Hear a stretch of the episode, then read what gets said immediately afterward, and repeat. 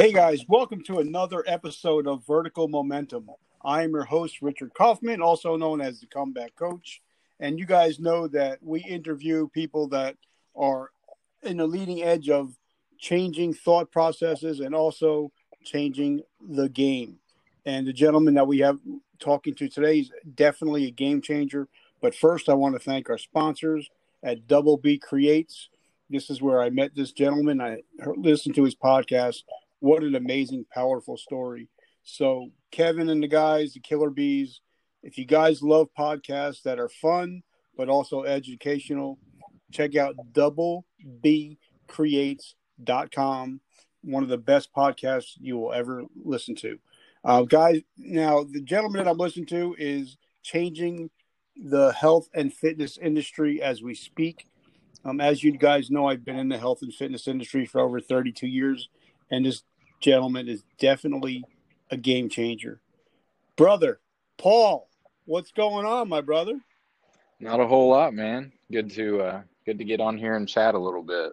I had no clue you had been in the fitness industry for what'd you say, 32 years? Yeah, um, actually, I've worked with players from NFL, Major League Baseball, WWE, a former world heavyweight champion, and our sponsor is one of our main sponsors is actually uh, sponsored by one of the best supplement companies in the world, NutraBody. Wow. Yep. Well, dang, man, you've been around the block, so that means all those compliments you gave me mean a lot more. uh, I'm old school, bro. I'm one of those old school uh, fitness guys where you know I'm still in, I'm still an old Arnold guy, man. I, I love the old old era of bodybuilding and fitness. Hey, we we'll, we're gonna get along just fine because I'm old school. Even though I'm young, I'm 26. Everybody tells me I'm an old soul. I'm kind of proud of that. I I grew up in a uh, it's a small town that has that old style, you know, feel to it. And so that's kind of where I get a lot of my personality from. But yeah, I'm I'm a big fan of that old school fitness stuff. Yeah, you know, and I have a couple guys that I'm about to release a couple interviews with, and uh, they're big in the health and fitness industry. And today I just interviewed a gentleman that was in the NFL for like eight. That's going to be fun. But you know, it, today it's all about you, brother. Uh, you know, talk talk about you know what state you're from, you know what town, and and what little Paul was like. Yeah, so I'm from Kentucky. I don't know if you can hear any kind of accent. I don't recognize it in myself, but I know that it's there. Well, I went um, to basic training in Kentucky, and that's the first place I ever heard of a dry county. Okay, yeah, exactly. Well, I I grew up in if you went to basic training here, then you may know about LaRue County. Does that ring a bell? Yeah. Yep. That's where I, I grew up. Kentucky. That's where I went to basic. Yeah, yeah. So I grew up in LaRue County, and yes, they were a dry county up until about two years ago. Um, and you can imagine what values come along with living in a dry county, a dry area. And for those that listen to it and don't even know what we're talking about in terms of a dry county, it just means that you can't sell or purchase alcohol within the county limits. Um, so, anyways, two years ago they got rid of that, and you can buy alcohol here. It's not a big issue anymore, but a lot of those old school hometown values still live here, um, and I do too. I still live in the area. So, know, for me, growing up, it was a lot revolved around church. Um, I mean, really, that's it. It was church. Every single aspect of my life revolved around church. I went to a school that was connected to the church my family went to. And for a lot of years, that was every single affiliation I had. And again, there was nothing to do with fitness at that point. Uh, my family was well, all overweight. All, I want to say uh, thank you for being a brother in Christ. Um, most of all, um, I you know now that actually deepens our relationship. And you know one of my good friends you may have heard of him he's on my, my friends list mr lee haney eight-time mr olympia um, is a, a, man of christ also. So hopefully i'll um, after this i'll be able to get you guys in touch with each other. Oh, yeah that'd be great. Yeah i i kept all the good stuff from that you know there was you know in the I don't even want to say religious world, but in the Christian faith, right? There are great churches and then there are not so great churches. And the original place I grew up had a lot of negatives, but it also it gave me a good foundation.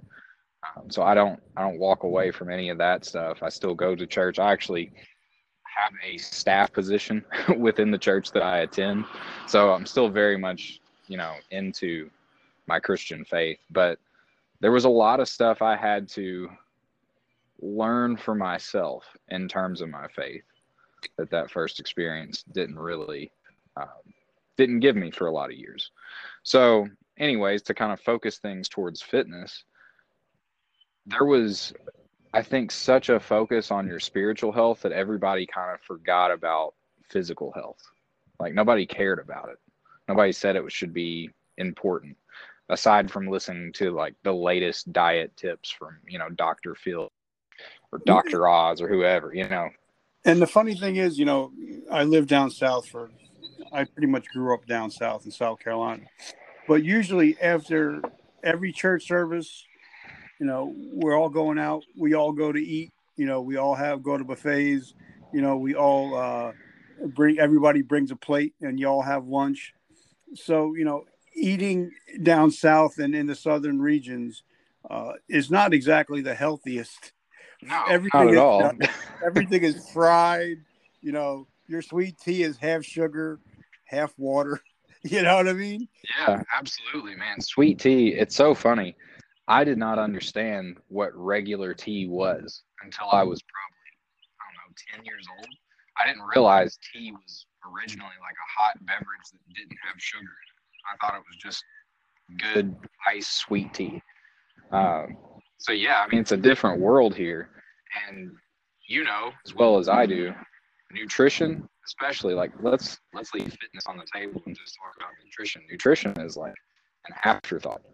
And I have I have some thoughts around why that is, why people have that attitude here, why everything's fried, why everything's so high calorie. Um, and to make a, a long story short on that, we used to farm. Everybody around here was a farmer at one point in time, and farmers work hard and they need a lot of calories to keep going throughout their entire day.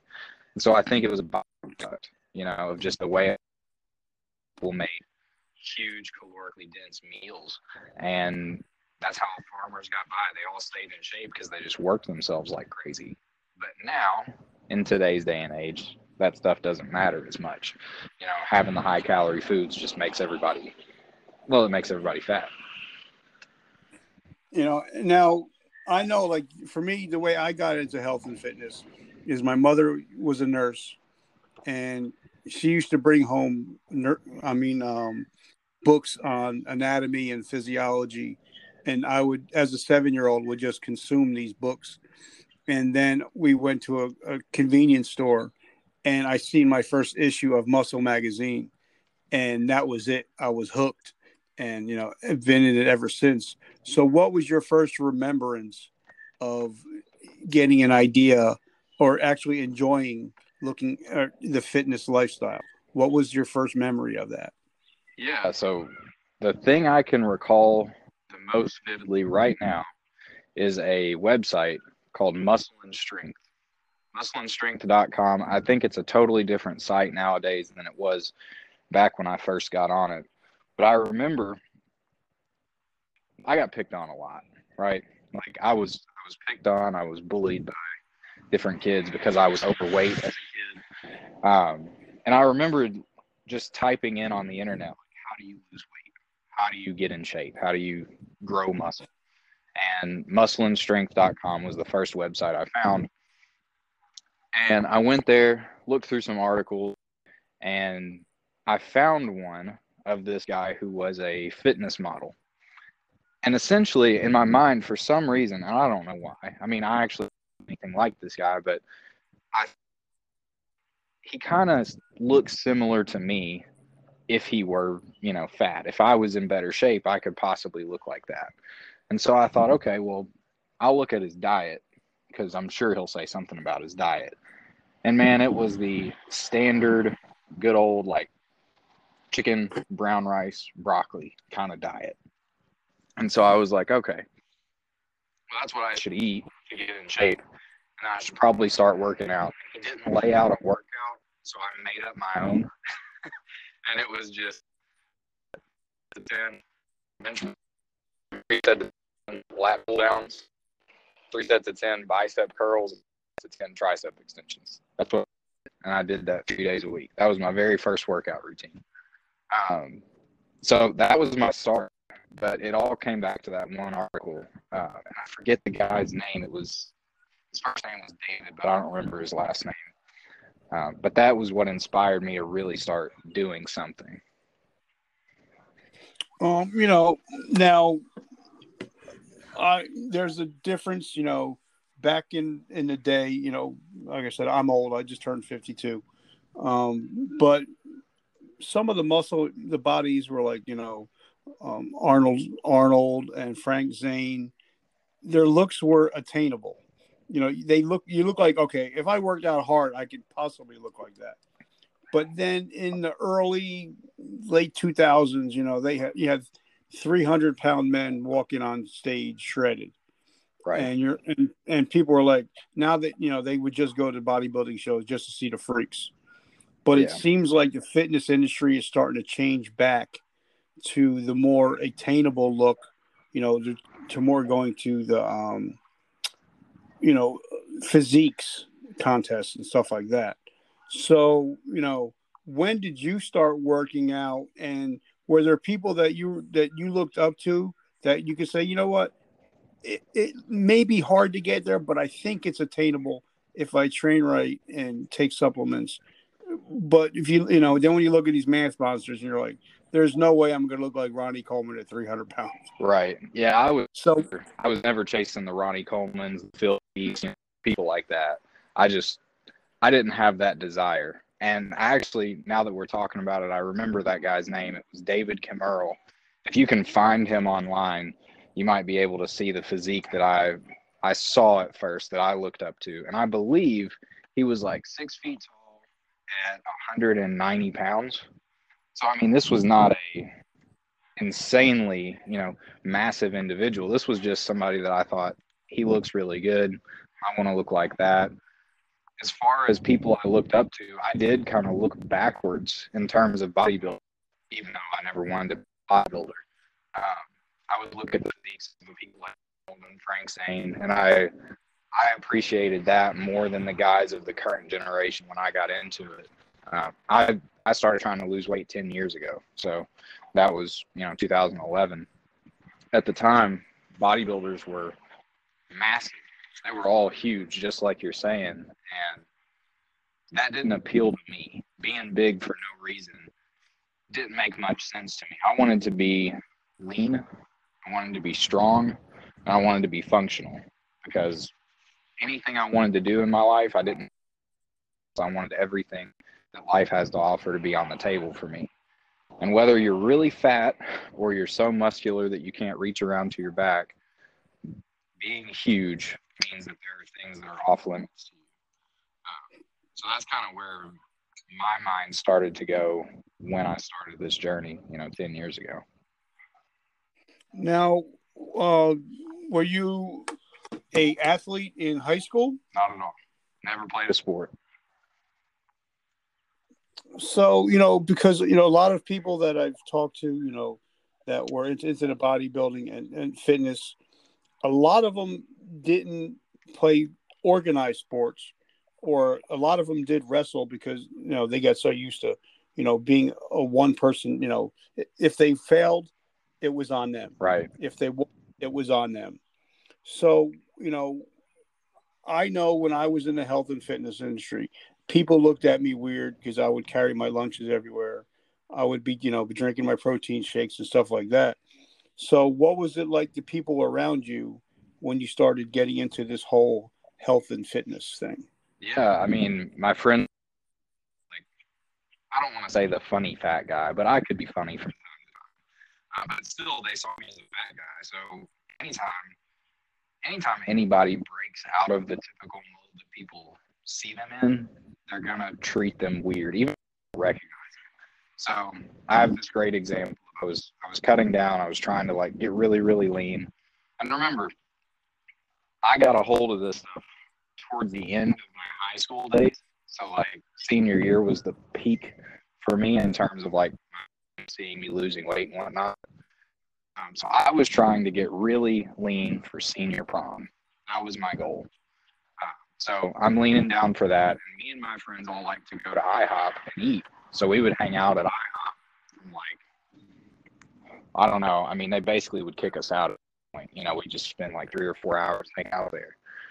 Um, this one day, as I'm kind of preparing to look as lean as I can for prom night, um, my friend looks at me at IHOP and he's like, "Hey, you're not going to get you know pancakes or omelet or whatever." And I was like, "No, you know, I've I've eaten everything I'm going to eat for the day. I'm just going to sit here and hang out with you all."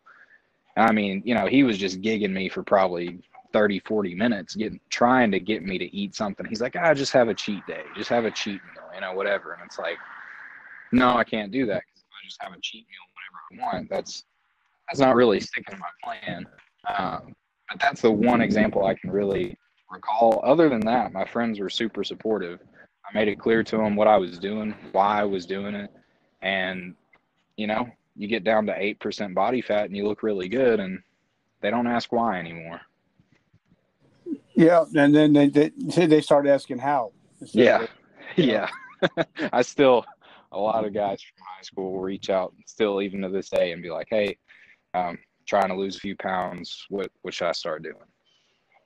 And you know, the funny thing is, uh, you know, like you know, talking about being health and fitness. While we're actually talking, I just had somebody message me, somebody that I used to serve with, and we haven't talked in like twenty years. And now yeah. because he's you know he's having a medical issue, he's like, "Bro, I need your help.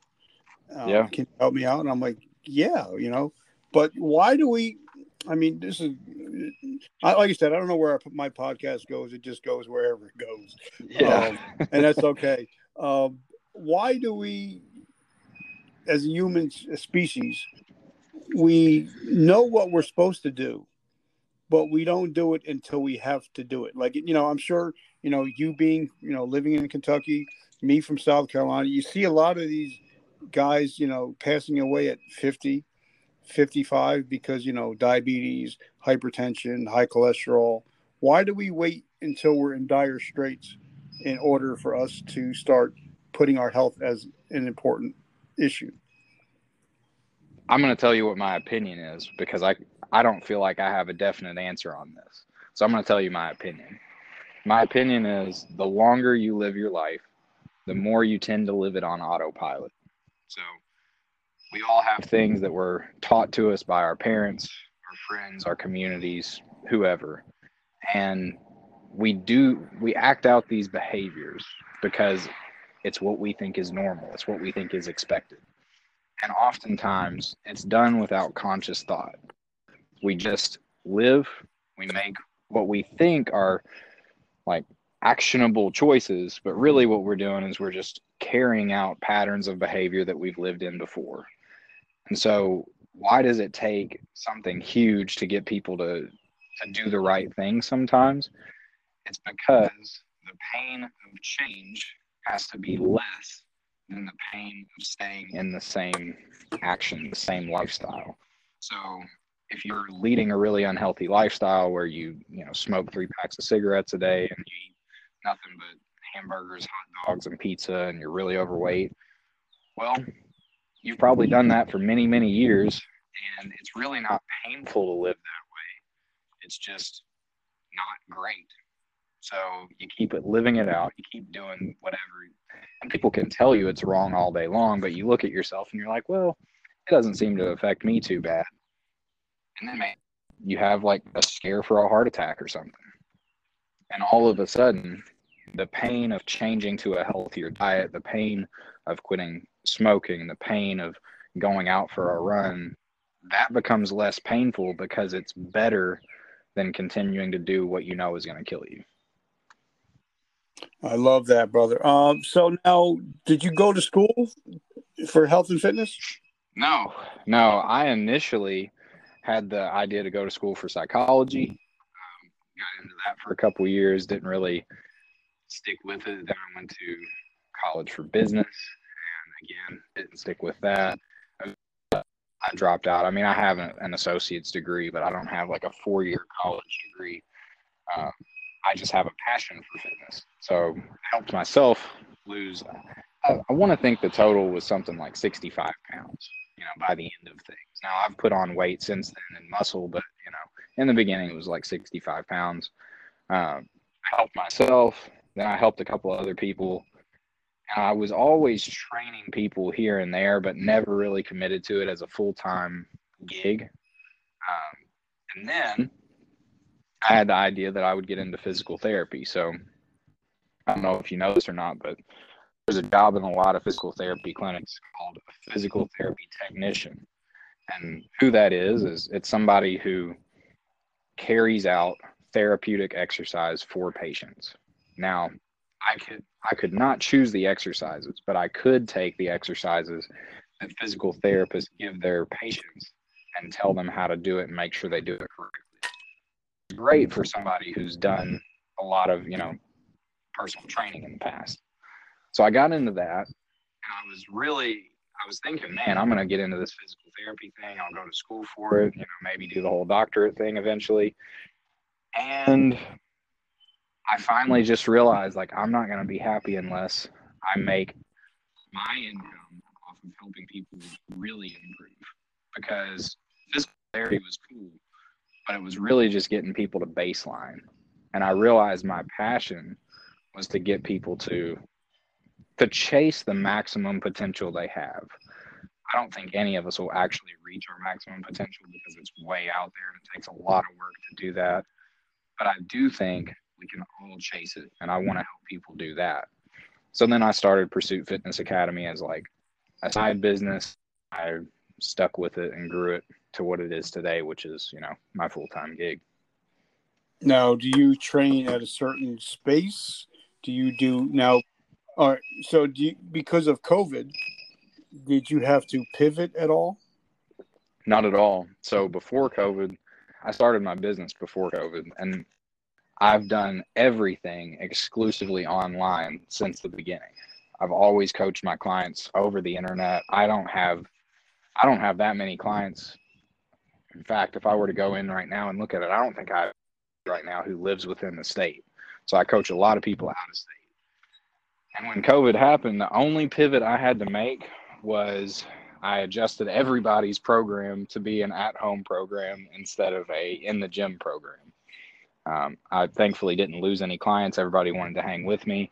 They all still got really good results. But yeah, I, because of the way I've done things, I didn't have to stress out about that too much. So now, you know, talking about my past, you know, um, it's not what I do anymore. Now I'm a full time podcaster, so that's what I do for a living now.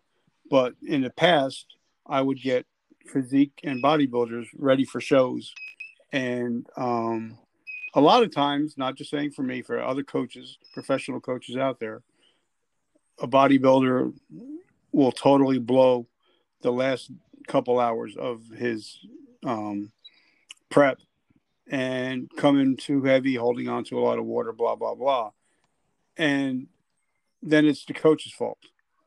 You know, it wasn't no, you know that you all of a sudden decided to add, you know, way too many carbs, so your body held on to water and you look like crap. You know, I didn't tell you to do that. Yeah. But a lot of times, you know, if somebody fails, you know, even like the NFL, the first person to get get fired is the coach. you yeah, know, right? So have you ran into that at all, where you're like, you know, well, I'm not losing weight. Yeah, well, you know, people don't realize that if you have a cheat meal, it takes away two days, two to three days of eating right, just because you had that one cheat meal. Oh. So all of a sudden, you're eating three or four cheat meals a week. You shot the whole week, and you know, oh, you forgot to tell me that you're eating pizza. You see what I'm saying? Yeah. And they blame you. So have you any got any backlash or people like, well, I'm not losing any weight on your program. I want my money back. No, I've I've never had any backlash with that, and I think there's a big reason why. It's because when I pull people in, I make sure they understand that the ultimate goal is like a lifestyle change. It's not just a physical result of like pounds lost um, or like six pack abs or whatever. I make sure they understand listen, you've come to me because you know things are out of whack. You need to get your priorities straight. You need to learn how to eat better. You need to learn how to consistently exercise. And we need to address any detrimental mental aspects that you have around weight loss, around health, around fitness, whatever the, the thing is. Um, so, because it's all about addressing the total person, I don't get so much backlash from people where they're like, oh man, I'm not losing weight on your program. I want my money back. It's like they all they all automatically know if I come in and I don't do the work, that's on me. Not not on I feel like I just got that really jumbled I'll say it. If they come in and see that they're not doing the work, they don't blame me for it. Because I make sure there's a there is a understanding of honesty from the beginning. We all have to have that. We all need to be open with each other. Me with them and they with me. And I, I guess I just do a good job of making sure we have that. So I've had people who I think maybe the worst result was somebody lost five pounds, right? That's that's not so great. Five pounds over the course of a 12 week program is is not great at all. Um, but what we got to do was discuss why. Why did that happen? Why was it not more? Why why did things go wrong? And I have a weekly check-in with everybody. It's, you know, up to an hour long call where we go over what did the week look like? What decisions did you make? Why could this be happening? And yeah, it, it still becomes a transformational process for them. And I'll talk to clients later who, that for some reason, it clicks a month or two down the road, and then they start losing weight. Okay, now I got a question to ask because you know, like you said, this is fun. I'm, I'm having a great time. Yeah. So I want to so much. Um, you know, you know, because it's barely, you know, when I when I interviewed, you know, two or three killer bees. You know, they're all power lifters. So it was fun. We were just geeking out and talking about, you know, supplements and all that good stuff. Um, but now there's a certain top five Mr. Olympia physique winner. I can't say his name because I'm not about to get sued. Um, he has a, a, a training program, which he has thousands and thousands of clients, but he doesn't tailor make their um, their food programs and their workouts. It's like cookie cutter. Yeah. And I found, just in my opinion, you know, not everything works for everybody. You know, like I was in the health and fitness industry for 30 years, ran a, a million dollar general nutrition center, and not all supplements work for everybody. And some, you know, some things work for some and some don't work for others. So, how do you differentiate yourself from all the other online trainers that are out there? That's a great question uh, because, man, I don't do anything particularly groundbreaking. I'm not going to act like I do because at the end of the day, you know, just like I do, what makes fitness work is good nutrition and good exercise. So when I say it's not groundbreaking, it's like all I do is stand behind the tried and true principles of like energy expenditure, uh, caloric intake, exercise, like consistent good exercise, cardio when necessary. I, I stand behind that tried and true stuff. And in terms of do you do cookie cutter stuff or do you tailor make things for people? You can't go cookie cutter and get good results for people. Not for the majority of people, at least. Now, you'll hit a decent portion of the population, especially if you target your marketing well. you can find people that will fit your program if it's cookie cutter. And for guys that do like the Mr. Olympia stuff and they've got a big following and they have thousands of people signing up, this sounds bad, but I don't mean it bad. I don't know that they're out there to make a massive impact on people. I think they're just marketing something they can charge money for, which is fine. That's business. That you know, that's life. For me, on the other hand, I work with a very few amount of clients at a time because I actually want to work with them. I don't want to just hand program and say, okay, go for it. I actually mm-hmm. want to work with them. So I have a small list of clients that I keep at any one time. I make sure that things fit their schedule. We talk about the details of their life outside of the gym because that's important. And nobody talks about that. Everybody just acts like, oh, just hit the gym. And it's like, well, what if they work during the time that most gyms are open? What if they can't make it to the gym on normal times? How do you set up a schedule for that person? I've got a guy right now who his primary place of exercise is the park that his kids go to. That's where he has to work out. You're not going to hand him a cookie cutter program that's like, you know, five by five on the major, you know, power lifts and expect him to do because he can't do it. He's in a park working out. So I guess the groundbreaking thing, the the big differentiator between me and other people is when I pull somebody first off, I interview them before client, make sure they're a good fit. And two, once I decide they are a good fit, I actually build a relationship with these people. They're not just somebody doing one of my programs. They are a person that I get to know and hopefully a person I can impact in a big way.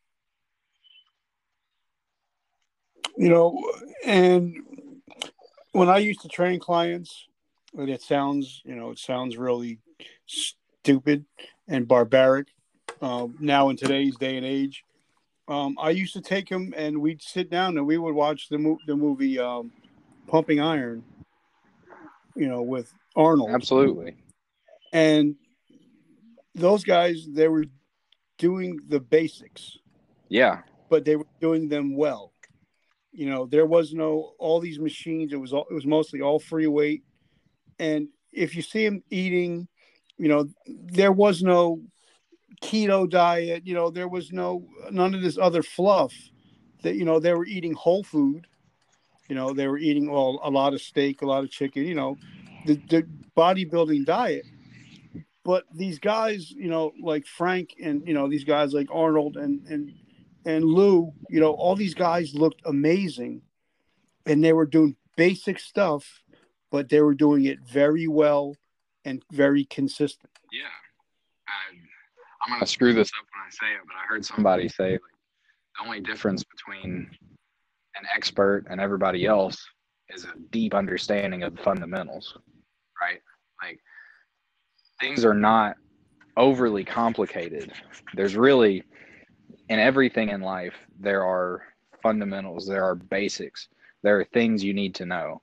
And the better you get at those fundamentals, the better you'll be overall in that discipline, whether it's you know, fitness or I enjoy archery. I just got into Brazilian Jiu Jitsu, like all this stuff. There are basic fundamentals of all these things. And if you know how to do them, you'll be at an expert level if you do them consistently and practice them and really, really understand them in a deeper way than most people do.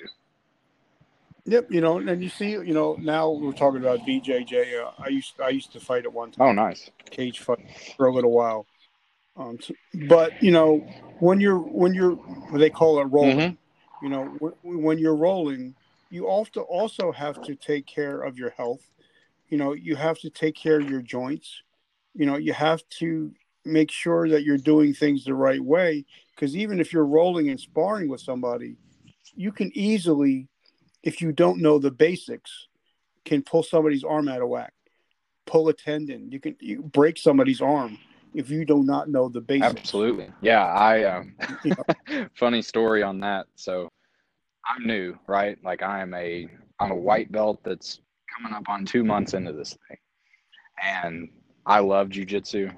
I it's my newfound love within the world of, you know, health, fitness, exercise, whatever you want to call it. And um I got caught in a calf slicer the other day.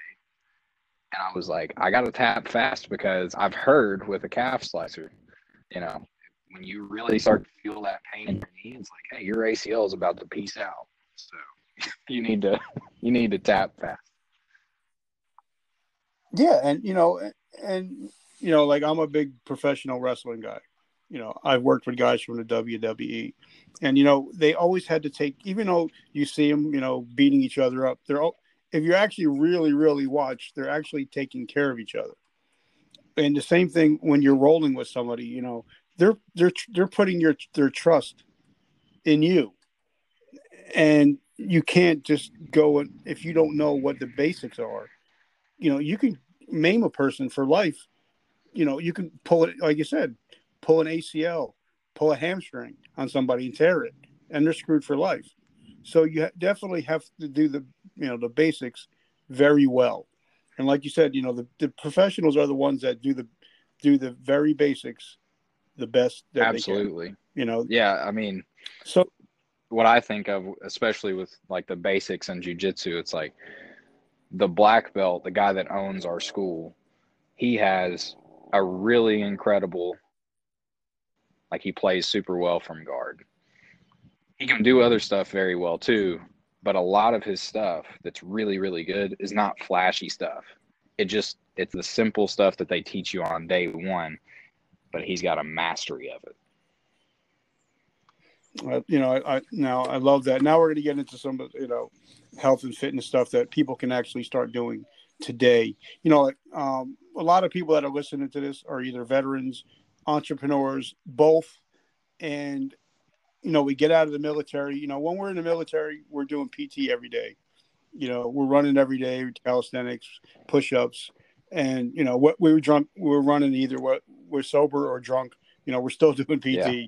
you know five six days a week you know then we get out all of a sudden you know we're eating bonbons sitting on a couch put on 50 pounds and all of a sudden you're pre-diabetic so what do you say to people that you know want to get back in shape but because okay now this is what used to drive me crazy um I, like i said i ran a million dollar store and every like january 2nd all people would come in with the, all the new sweatsuits, all the new s- socks and shoes, and they put like four hundred dollars worth of products on on the uh, counter because they want to get in shape. And I start putting everything back on the shelves, telling them you don't need this, you don't need this, you need basics. You need to, you know, start from the basic. You know, start with a pyramid. And like for me, the pyramid was always a multivitamin, a fish oil, and a protein for recovery. And they're like, but that's all you need. I was like, yeah, because you have to go with the basics. So, what are some of the basics that a person can do just to start getting back into shape? Because now the weather's going to start breaking. So, what is something, you know, people, because a lot of people, they'll go to the gym, they'll hit it hard for like three days. All of a sudden, they get the delayed muscle onset soreness. They don't yeah. go back. Yeah. You know, so what can a person do to start getting back or get into the routine of changing their lifestyle, as you say? What can they start? What little steps can they start making? Well, the first thing I think everybody needs to do is get very honest about their current situation. So, just like you're saying, a lot of people January 1st, they show up at supplement shops and gyms and they just throw you know, 500 to a thousand dollars worth of gym memberships and supplements and they expect that to fix everything and it doesn't and the reason why is because they're not honest about their starting point and what they need to do first in order to make some kind of improvement. So what i am really getting at here is like get honest with yourself about how do you eat? Because i ask people all the time hey what's your diet look like? When they say they're having trouble losing weight. I'm like well what does your diet look like? and they all say, "Well, I eat pretty well," and that's like, I get that they're trying to maybe guard something or not seem not seem very unhealthy. I don't care. The point is, you have to actually look at what it is you're doing. And the only way to do that objectively when you start is to track your nutrition. There are different methods to do it, but you need to track the food that you're putting in your body. So if, if somebody came up to me and said, Hey, I've never done anything. I'm overweight. I need to start getting in shape. The first thing I would tell them to do is track what you eat for the next week. Doesn't even matter how many calories or all that. Like, don't even focus on that yet. Just track what you eat for a week and don't change anything. And end of that week, you need to see what your normal habits are. Because guess what? Those habits are what are leading you to look and feel the way that you look and feel right now. so that's the nutrition side. I would say start tracking everything and just truly assess where you're at. As far as exercise goes, again, be honest. Are you working out at all? Do you have an active lifestyle in terms of like your job or just general activities that you enjoy doing.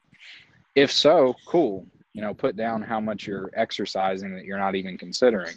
If not, look at okay, well, how many times do I work out a week? Is it zero? Okay.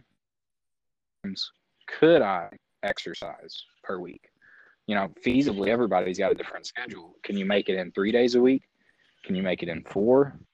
What about five? You know, and if you look at it and you're like, well, I've actually got time to go seven days a week. Well, you shouldn't do that. My recommendation would be if you can go maximum four days a week, make a plan week to go three. Give yourself one day of leeway so that if you skip a day here or there, you can make it up by the end of the week and you're still on track with your plan. That's that's the two things I would say do is figure out what you can commit in terms of exercise and then also figure out where you're starting with nutrition because most people have no clue. You know, I love that. Now, I'm going to ask you a question and the reason why I asked this, you know, like when I had to go buy a brand new car, I go to the dealership and the salesman, of course, Mr. Kaufman, blah, blah, blah, blah. Um, and he starts showing me a car and then I ask him for his car keys. And he asked me, well, why are you asking me for my car keys? Because if I'm going to buy a Ford and you're a salesperson, you better be driving a Ford. if you're not, that means you do not believe in your own product. Yeah. And I want somebody that's that's um, driving a Ford. Um, so what I'm asking you is, what is your current workout like, and what supplements do you take? So supplement wise, I take one supplement and then I, because I don't consider protein powder to be a supplement. A greens drink in the morning, and that's really the only supplement that I take. Everything else I try to get in through diet. Now, my way of dieting is a little different than a lot of people, especially the old school guys, are okay with. I, we've talked some. I think you're on board with at least this part of it. I do more of a flexible diet approach. So 80% of my food should be clean. And then the other 20%, well, I don't stress about it too much as long as I'm not overeating in any one area, whether that be calories, carbs, fat, or protein. Um, so that's my dieting approach. In terms of exercise, I do strength training three days a week. So something with, you know, barbells, sometimes dumbbells too, but I do a lot of barbell work. And then I also train jiu-jitsu okay you know and you know that's why i you know because a lot of people you know i've seen a lot of i've seen a lot of crap in my 30 years in the, in the health and fitness industry and i've seen a lot of trainers you know they they tell their clients to do one thing and then they're training at another gym doing something totally different and you're like wait a minute you just told me to do not to do any cardio but here you're doing two hours of right. cardio a day you know, so it's kind of like I just just want to get the sense of people to know, you know, where you're at. Now, uh, two questions I have, you know, before I let you go, because I know you have some uh, fun and amazing things to do today. Um, how do people find you? How can they get you as their coach, and how can they, you know, if they want to have you on on their podcast, how can they get in touch with you? To connect with me is Facebook. Now, I'm unlike most people. I don't use Facebook as a personal platform really. Like I don't connect with friends and family so much there as I used to. I use it as a platform for you know my business and my message in terms of fitness and health. Um, and sometimes I post like general self improvement stuff on there. But my name is Paul Dangerfield. You can look that up on Facebook. It's going to be hard for you to find somebody that is not me because it's kind of a unique last name.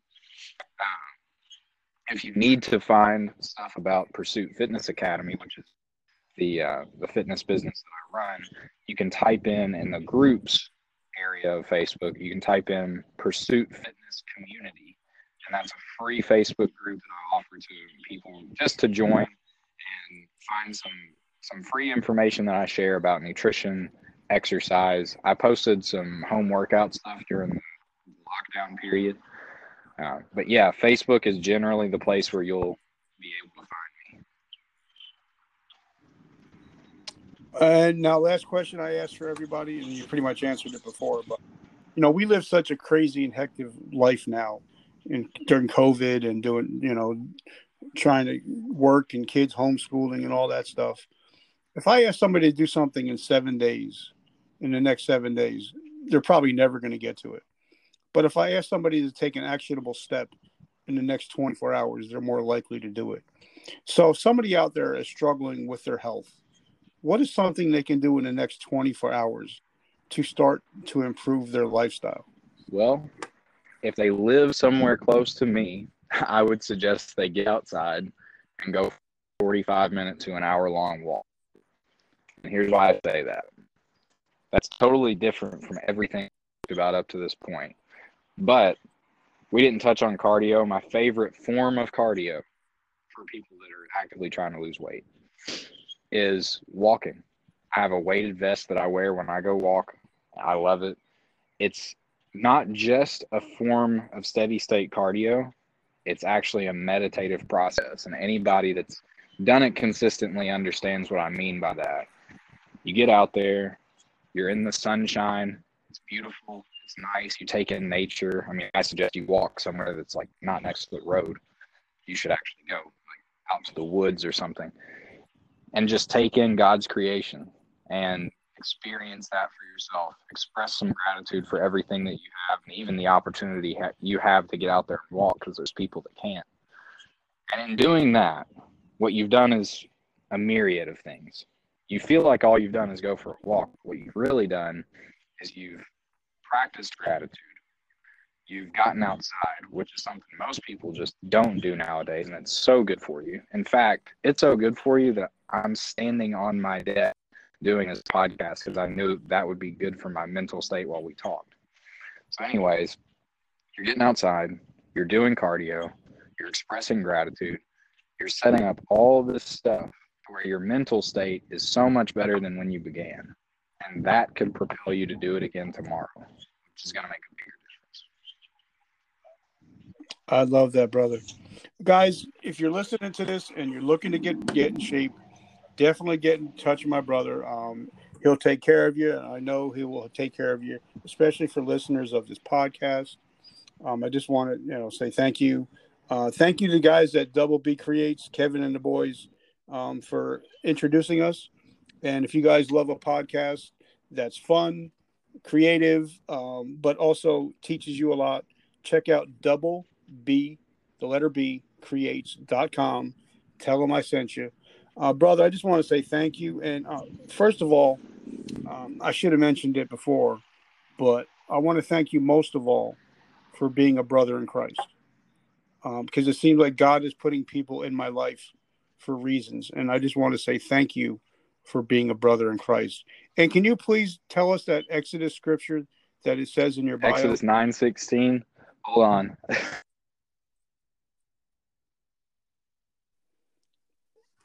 I had to ask.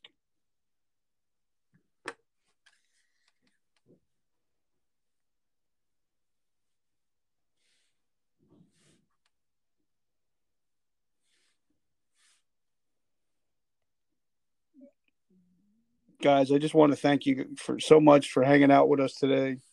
Um, big things are happening here at Vertical Momentum. Follow us on Facebook, Instagram, Twitter, LinkedIn, Pinterest, Tumblr. Um, you can also find me at the Comeback Coach. So, you know, I just want to say thank you guys. And you guys are doing amazing things. So definitely check out Paul Dangerfield. Check him out on Facebook if you need a coach, definitely reach out to Paul. Yeah, yeah, I'm here. Are you you still there? Yep, I'm here, All brother. Right, so it says, but indeed for this purpose I have raised you up, that I may show my power in you, and that my name may be declared in all the earth. So why did you that pick verse? That verse. I um So I do ministry in Northern Ireland. I go there every so often. Of course, with the shutdown stuff, that didn't happen recently. But I usually go there at least every other year.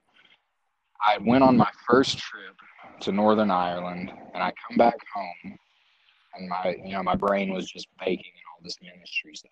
I loved it, and uh, to a preacher preach about the Exodus, you know, the Jews leaving Egypt And when he preached about it, what he was saying was even if we don't want to, even if we don't think we're pushing God's purpose forward, we actually are because that verse, a lot of people don't know this, that verse was actually spoken to Pharaoh, not to Joseph, not to the people leading the Israelites out of Egypt.